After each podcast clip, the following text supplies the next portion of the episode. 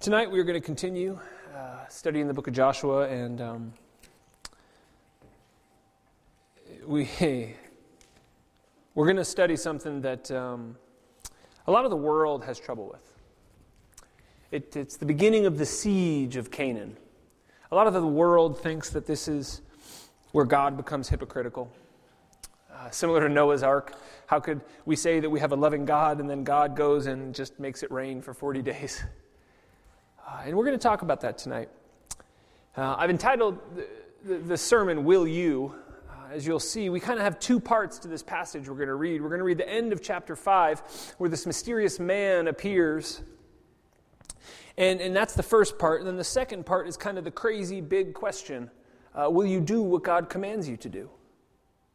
As we'll see here, God commanded something maybe even crazier than he did last week in the first half of Joshua chapter 5. So please join me as we read uh, scripture from tonight, starting in Joshua chapter 5, verse 13, through to um, verse 7 in chapter 6. It's on page 119 in your uh, Pew Bible. It says this Now, when Joshua was near Jericho, he looked up and he saw a man standing in front of him with a drawn sword in his hand. Joshua went up to him and asked, Are you for us or for our enemies? Neither, he replied but as a commander of the army of the Lord, I have now come. And then Joshua fell face down to the ground in reverence and asked him, What message does my Lord have for his servant? The commander of the Lord's army replied, Take off your sandals, for the place where you are standing is holy. And Joshua did so.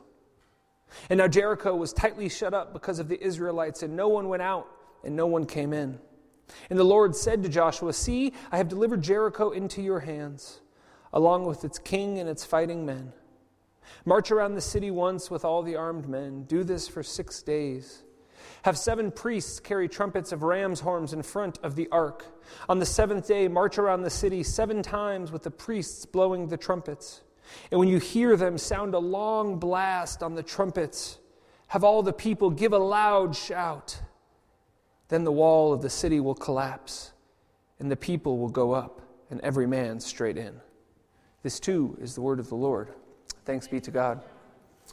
So, we have these two parts. We have this mysterious man that Joshua encounters, that we find out is the commander of the Lord's army. And then we have this big question where God asks Joshua something that seems completely ridiculous. And so the first we're going to talk about is this man. And it's a really interesting passage, and I'm not going to drag it out. I, just want to be really clear here. Uh, Joshua sees this man and asks him a very important question. He's got a battle coming up. He wants to know who this person is, and he sort of says, Hey, who are you for? Us or Jericho? Us or our enemies? And the man's answer is so surprising. If you've never heard this story before, you'd sort of think, oh, well, obviously this is the Bible, and this, this man will say that he is for Joshua and, and the Israelites, and he's there to support them, and he's going to help them. And, and he says, neither. I sometimes wonder what Joshua thought when he first heard that. But, but, but true enough, the guy says, I am for neither, but I am the commander of the Lord's army. And Joshua falls at his feet in worship and he says, Take off your sandals, for you're standing on holy ground. And Joshua does it. And we see here at the beginning of this conquest, at the beginning of this uh, war with the people of Canaan, the Amorites and the Philistines and the Canaanites, and all of these people we hear about. The very beginning of the war, we hear and we see that God is not necessarily for anybody or against anybody, but that God is for holiness chiefly above all else, that God desires holiness. And the critics, as I said, of the Old Testament will, will, portray the Old Testament God as a murderer, as someone who hates different people groups, that he hates the Amorites and the Canaanites and the Philistines just for being them. We see that's just not the case. That God, in fact, doesn't favor the Israelites over the Canaanites for who they are, but for what they do, for how they live whether or not they pursue God and His holiness or themselves. We have three essential verses here that teach us how God views these things and what is most important. And anyone who says that God hates any people or that God is unfair to any people simply hasn't read Scripture. Because not only do we have these three verses, but we have John 3:16, for God so loved the world, all of the world, and everyone in it. Jews, Gentiles. And remember Rahab, this woman who called out to God, this Canaanite woman who calls out to God the only way she knows how, and God hears her and grants her request. And so when they go to this man, who are you for, us or our enemies? Says, Neither. And here, the way I see it is that God places nothing above holiness. He is for the Lord. It sounds weird to say that the Lord is for himself, but he is. Because in this world of brokenness, in this world of sin, and in this world of pain, the only thing that is just and right and worthy of our worship is God.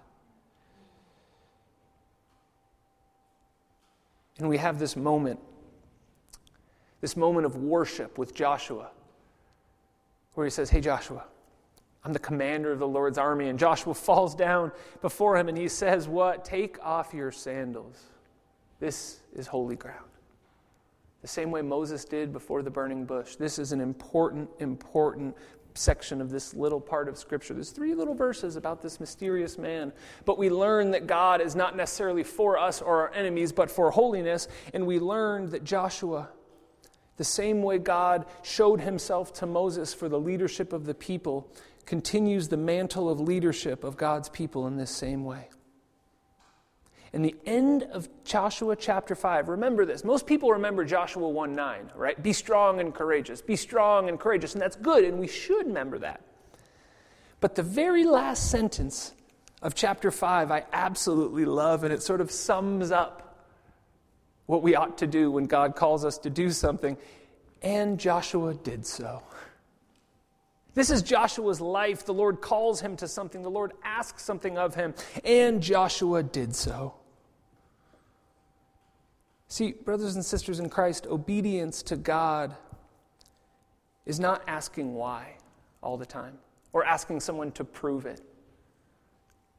You know, we have, uh, some of you or many of you are probably familiar with the story of Gideon in Judges chapter 6, many generations later. And God calls Gideon the same way he calls Joshua, but Gideon, to his failure, says, Okay, well, hold on a second. You know, it is the whole thing with the fleece. He says, okay, in the morning, I want the dew to be everywhere but the fleece. And he said, okay, well, that was pretty good. Now we're going to switch it. And then, and, then he, and then he makes him go through all of these hoops. And God does it because God's good and, and merciful and gracious. But when we look at Joshua, we see a man after God's own heart. And Joshua did it. And sadly, many of us are more like Gideon. We feel that God is calling us to something and we, we, we, feel that we should worship or do something and we sort of say, okay, God, well, maybe, maybe if you showed me a little more, or maybe if you proved it here, just made sure. And I, I don't think that's how God works. And it leads us into chapter 6 and it leads us in to then what the Lord will tell Joshua. In verses, or chapter 6, verse 1, it says that this city of Jericho was locked up. No one was going out, no one was coming in. You know, and this wasn't just. Uh, uh, well, I actually have um, some pictures. Um, Micah, will you go to the, the next slide? So this is a little hard to see, but you can see this is modern day Josh or Jericho. It's called. Uh, it's a tell, you know, like a hill, like an archaeological mount, Tel es Sultan, and it's this big hill. And if you go to the next slide, this is what they think it probably looked like. So it was the city on the hill, but what's crazy about it, and this, keep in mind, is, is 1500, 1400 or 1500 before Christ. They think, archaeologists think this is probably one of the first major fortified walled cities in the history of the world. So, if you think about this, it wasn't like there were catapults and all of these things you think of when you think of sieging a castle in a walled city. This was a fortified masterpiece in the ancient world. How in the world would you get through that? Not only is on a hill, but there's these two walls. And how, how, how are we going to take this, God? What are we going to do? You know, archaeology tells us that this was not just a city. We read the word city, and that's what we have, but this was a fortified military fortress. But in verse 2, God says that he has delivered it to them. So, Joshua, what's the plan? You know, what are we going to do? You know, if you're like me, you love, some guys are guilty of this. I love war movies, right? I just absolutely love war movies. And I think of castles and, and, and historic things, and I think of how are they going to do that? Are they going to have, you know, catapults? And are they going to have trebuchets? And are they going to have battering rams? And how are they going to do this? I, I confess, uh, those of you who know me, I'm a huge Lord of the Rings nerd. And when I was thinking about this, this story in Sieging Jericho, I was thinking of uh, in the movie or the book Two Towers where they have Helm's Deep, that fortress in the mountain. And what are they going to do? What does God come up with, you know? How are they going to take this castle down? And then verses 3, 4, and 5, he says, uh, You're going to march around it once a day. You're going to have trumpets. And then in, front of you, you're going to carry the Ark of the Covenant, which, if you don't know, is essentially a giant gold box with two sticks. And what you're going to do, Joshua, is you're going to march around once a day for seven days. And on the seven days, you're going to do seven times. And then the great military plan for this fortified, you know, impregnable fortress is then you're just all going to shout. You're just going to scream. You're just going to yell. Now, no tunnels, no secret plans, no deception, nothing outwardly cool, if I'm honest. It's kind of boring and it seems a little far fetched. But Joshua is in this position. Think of who he is and where he's been. He grew up in the desert wandering, he grew up following a pillar of smoke and fire at night. He grew up with manna from heaven he has trusted God his entire life. Man, what would it be like to be in that same position where God would say something crazy to you and you would say, Yeah, great, let's go. You know? Eh, where God would say, Hey, you're going to walk around a city with, with trumpets and, and, and that's going to be our battle plan, and you just don't even think of, Yeah, great, let's go. You know, I, I, I long for that kind of faith. And in verse 6 to 7, Joshua does it. He goes to the leaders, and then following the rest of the story, we know the story. He goes and tells everyone what the plan is, and then they do it. And they follow through with it. And this is why I love Joshua so much. He, he may have thought in his mind, he may have doubted in his quiet heart of hearts, but, but really, truly, when it comes down to it, Joshua simply goes forward with what the Lord has called him to do. And immediately I read this, and I personally, and I confess this to you now, I have done the opposite too many times.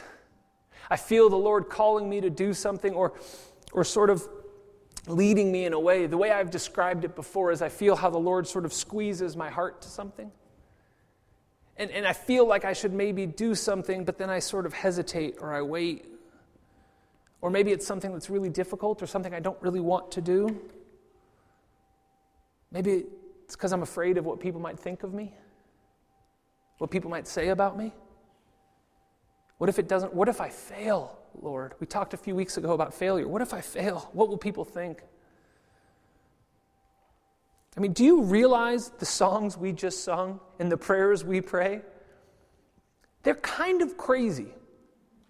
Okay, you just sung this. Lord, take this life and let it become your throne. Take my life, Lord, my very life, my, my finances, my home, my job, my family, my interactions, my everything. Take this, this mess, and let it become your throne that you sit proudly upon and observe your kingdom, something you can be proud of. How about this one? We just sang this too. Let my deeds outrun my words. Let, let what I do outshine anything I could ever say. That when people see me, when people hear my name, that when people hear of me, they think that is a servant of the Lord. And that we don't have to try and convince them that we are a servant of the Lord. This, this is the hardest one. I immediately regret singing this. Spirit, lead me where my trust is without borders. Okay, I want you to think about how big and dangerous this is. You have just, by praying this prayer or by singing this song, if you didn't sing it, well done. If you have just, but if you have just sung this song, here's what you said You have interceded on behalf of the living God and His Holy Spirit, which dwells inside of us, that has been in existence and will be in existence forever. This same Spirit that lives in you, you have just interceded on its behalf to basically say, I don't want to ever question you. I trust you fully, and there are no borders and there are no limits to the amount that I trust you and your leading in my life.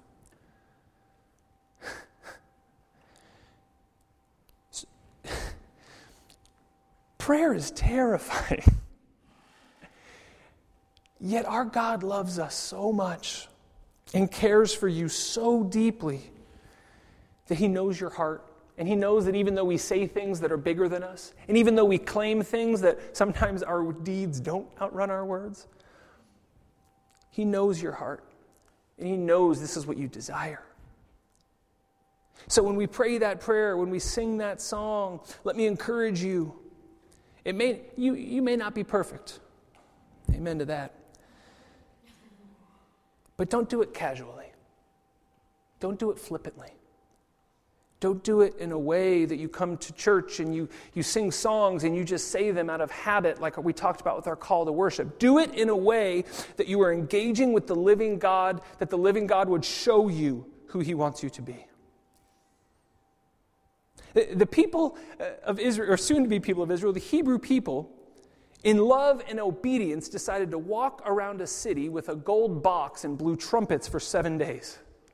Imagine the, the, the, warriors of Jericho watching this. The first day they think, oh, that's a little weird. Second day they think, well, they're doing it again. Do they think this is scaring us?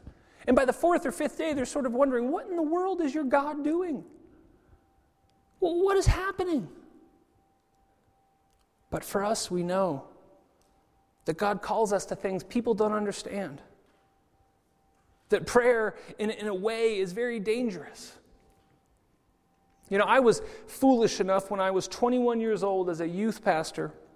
In the U.S., they, uh, they have all these statistics about churches, and, and youth pastors, the average span for a youth pastor in the U.S. is, I don't even know what it is now. At the time, it was about a year. And what they said is, is that people would become youth pastors very naively. And they would just sort of fall into this position or do it because they thought it would be fun or whatever. And after a year, they would become so burnt out that they would leave ministry and never go back. And this was the average. The average span was about a year or less. And I remember one day, I remember exactly where I was, and I remember sitting there and I remember praying this very silly prayer Lord, I don't want to be that person. Use me, give me strength that I can endure. And here I am still in ministry. Uh, 12 years later. The famous passage from Isaiah chapter 6 Who will I send? And Isaiah says, What? Here am I, Lord. Send me. And when Joshua is faced with the same decision, with a difficult decision, Joshua does it. He takes off his sandals and says, What's the plan, Lord? Let's do it. Go to war with trumpets? Great. Let's do it. So when we look at this passage, we see two things. We see God and the commander of his army, and God is saying, Listen, I am not for you and I'm not for your enemies. I am for holiness. This doesn't mean God doesn't love them, it doesn't mean God doesn't love you. But in modern times, it might look like this God, are you for my business or the competing business? Neither. God, are you for this politician or this politician? Neither. God will use all ways and all avenues possible. It might be your work, it might be someone else's work. It might be the person you support, it might be the person someone else supports. It might be a mix of things you never even thought of. And yet, people get in trouble with this all the time because maybe God uh, uh, was with them at one point, or maybe they thought God was with them at one point, and they take it and they run with it, and then they get filled with pride and they think that God is on my side. I can do no wrong. You know, I don't often like to, to criticize or, or say this, but you see this all the time with. In America, we have these guys that are called televangelists, these evangelists on TV that are gajillionaires and have private jets. I don't think they're bad people. I think at one time God was with them and ordained them to do great things, but I think that they got filled with pride and selfish ambition and thought that God was with them no matter what, and they got out of control. I talked about this this morning in teaching on 3 John about pride and selfish ambition. But what we must see in this passage is that God is only for holiness above all else. God desires holiness. In looking at Scripture, we see that God asking his people to do crazy things. I mentioned Noah, right? Think about Noah. Hey, build a boat, but it doesn't rain. What are you talking? No, it's going to rain. But what does rain? It doesn't, it doesn't make any sense. Why are you building a giant boat? Trust me. Hey, Abraham, why don't, or Abram, why don't you leave your family and leave your region and leave your land and go to a place I'm going to show you? Well, where is the place? Can I have a vision? Can I see it? Can I see a picture? Can I see a postcard? No, just come with me. Oh, and by the way, I'm going to give you descendants as many as the stars in the sky, but I'm 87 and I still don't have children. And oh, by the way, then I had my only son when I'm 100 years old, and oh, by the way, you're going to sacrifice him. Okay? And then you have Joshua, which we're studying him. Think about the disciples, the apostles. Hey, fishermen, you guys want to be fishers of men? Follow me. What was going through these guys' minds? What do you think their dads thought? They're in the family business, they're, they're training to be fishermen, and one day they just don't come home. They go out and these nets are laying around. What, what are you guys thinking?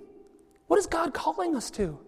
Think about the Apostle Paul. The Apostle Paul was so thick headed that God had to actually stop him and blind him and put scales over his eyes so that he would get the message.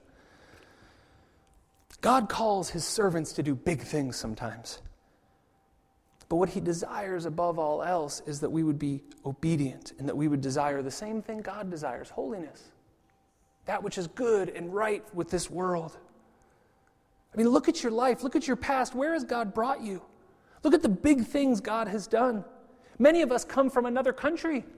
Think about the things that got you to here. Or maybe your parents are from other countries. Think about the things that brought your parents here. God has done great things.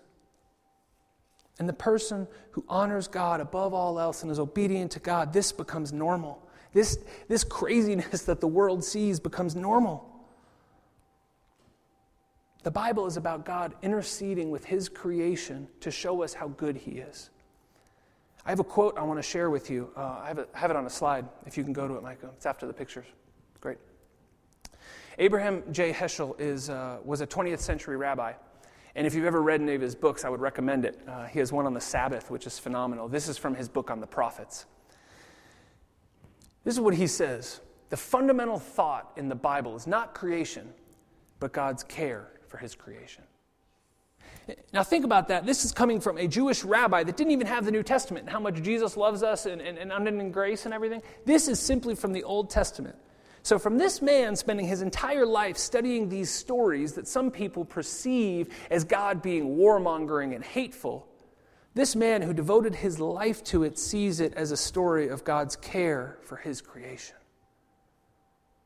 That all of these small stories and small parts of God's plan fit into His grand design and His grand plan for the universe that reveals to us how much He loves us.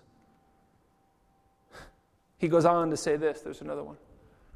Unless we share in His concern, in God's concern, we know nothing about the living God. What are God's concerns?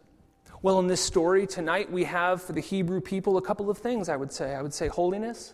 And just so we know, when I say the word holiness, I mean being set apart. Right? That's all that word means, is being set apart. So the reason he gave the Israelites all these laws and rules and circumcision and the covenants was that they would be different than the people who already lived in the land. And so when we look at holiness, we're talking about this idea of just being set apart from the world. But for the Hebrew people in this story, he was looking for holiness. He was looking for obedience and he was looking for trust. And I would argue for us, it is no different. He is looking for holiness, he is looking for obedience, and he is looking for trust. Today in your daily life, what has God concerned you with that you see each day? What has God put in your life that you see that you see around the city, that you see at your jobs, that you see in your family that you need to be praying for, that you need to desire God to come in and change? Through holiness, obedience, and trust. Because if this is true, we need to learn how God sees this. We need to learn what his concerns are, and we need to train ourselves to see what God sees. I want to mention this as a challenge to us tonight. I was thinking about this passage and I was thinking about this book, and, and I'm thinking, gosh, how could I get to a point like Joshua? How could I see people and care about the things Joshua cares about? What would be the way to do that? And one of the things that I felt convicted about that I wanted to share with you and challenge you with is what do you choose to see or not to see? And, and what do you see through your life and what do you filter through your life and how you see the world?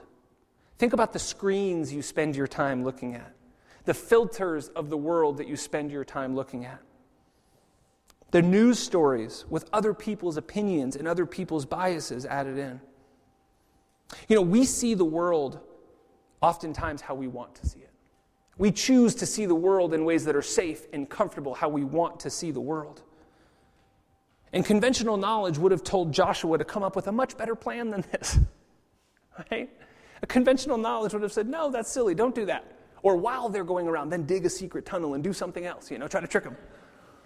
You know, try to build some big ladders or something, in case it doesn't work. But I believe that when I see this story, that God wants us to have this sort of dangerous prayer obedience to Him. That our lives would be full of holiness, obedience, and trust, and that when we see the world and we see the things God is calling us to, that we would have the same sort of recklessness that Joshua has.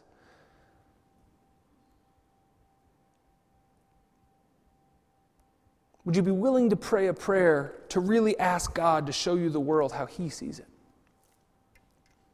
To see people how He sees people? I don't know about you, but there are times when humanity makes me very discouraged. The world has chosen to see only what they want to see. They've chosen to neglect entire people groups. They've chosen to abuse and take advantage of whatever they can. You know, I had a long conversation with someone recently about the idea of conservation, and um, it's been in my mind ever since then. And, and I think it has God a little discouraged too. How we've cared for His creation, how we've cared for His people, how we've decided to abandon obedience and holiness for, for what we desire. See, we think God is for us all the time, and we would go to God and we'd say, Who are you for, us or our enemies? And God would say, Neither. I'm for holiness. What are you doing? I read this story and I see a nation starting on the foundations of holiness and trust in God. And, and, and what's unfortunate is they only have about one chapter where they really hit their stride, and then in chapter seven, they mess up again. we'll talk about that next week. But look at what's possible. Look at what God does through these people when they say, okay, yeah, we'll do it. It's a big question, it's a big ask, so to speak. You're asking something very difficult. And if you read the rest of Joshua chapter 6, you know what happens. They do it. The walls come tumbling down. Rahab and her family are saved and become part of the Israelite people. And it works.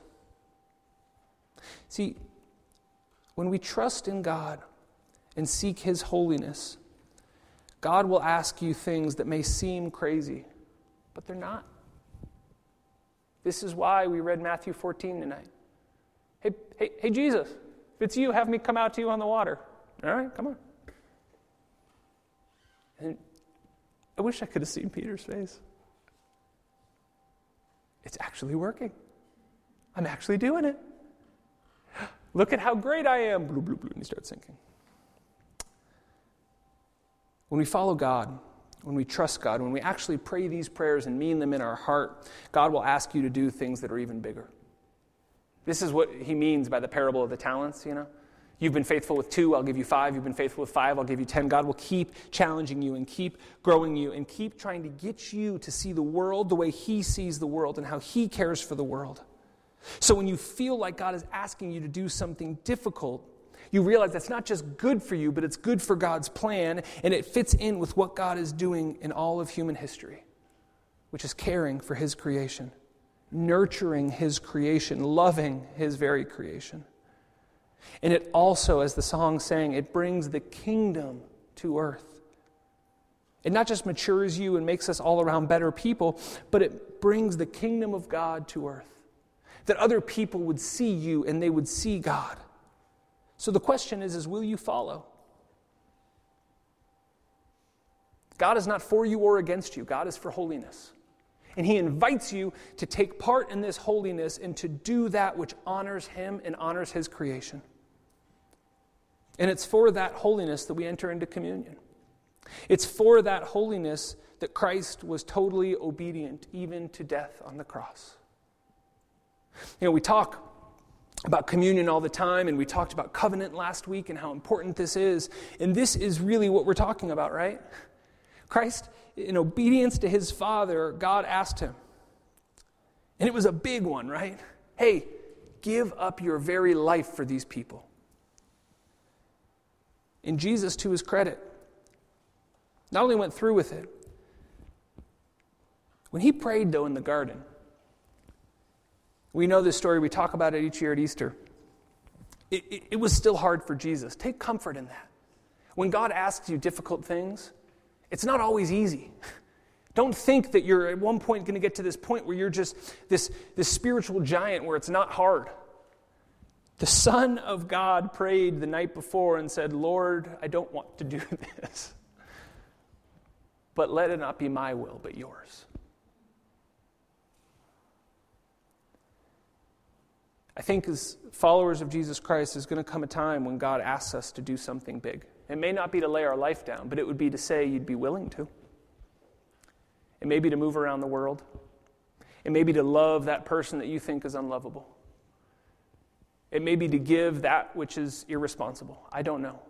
But my hope and prayer for you and for us as a church is that we would see these stories like this of Joshua and Noah and Abraham and all of these other seemingly crazy stories to the world I mean, people laugh at these stories.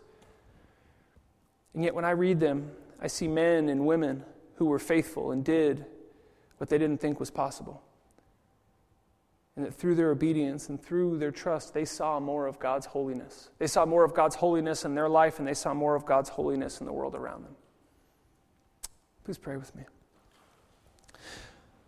Lord, as we enter into a time of communion, I pray that you would use this time to purify our hearts.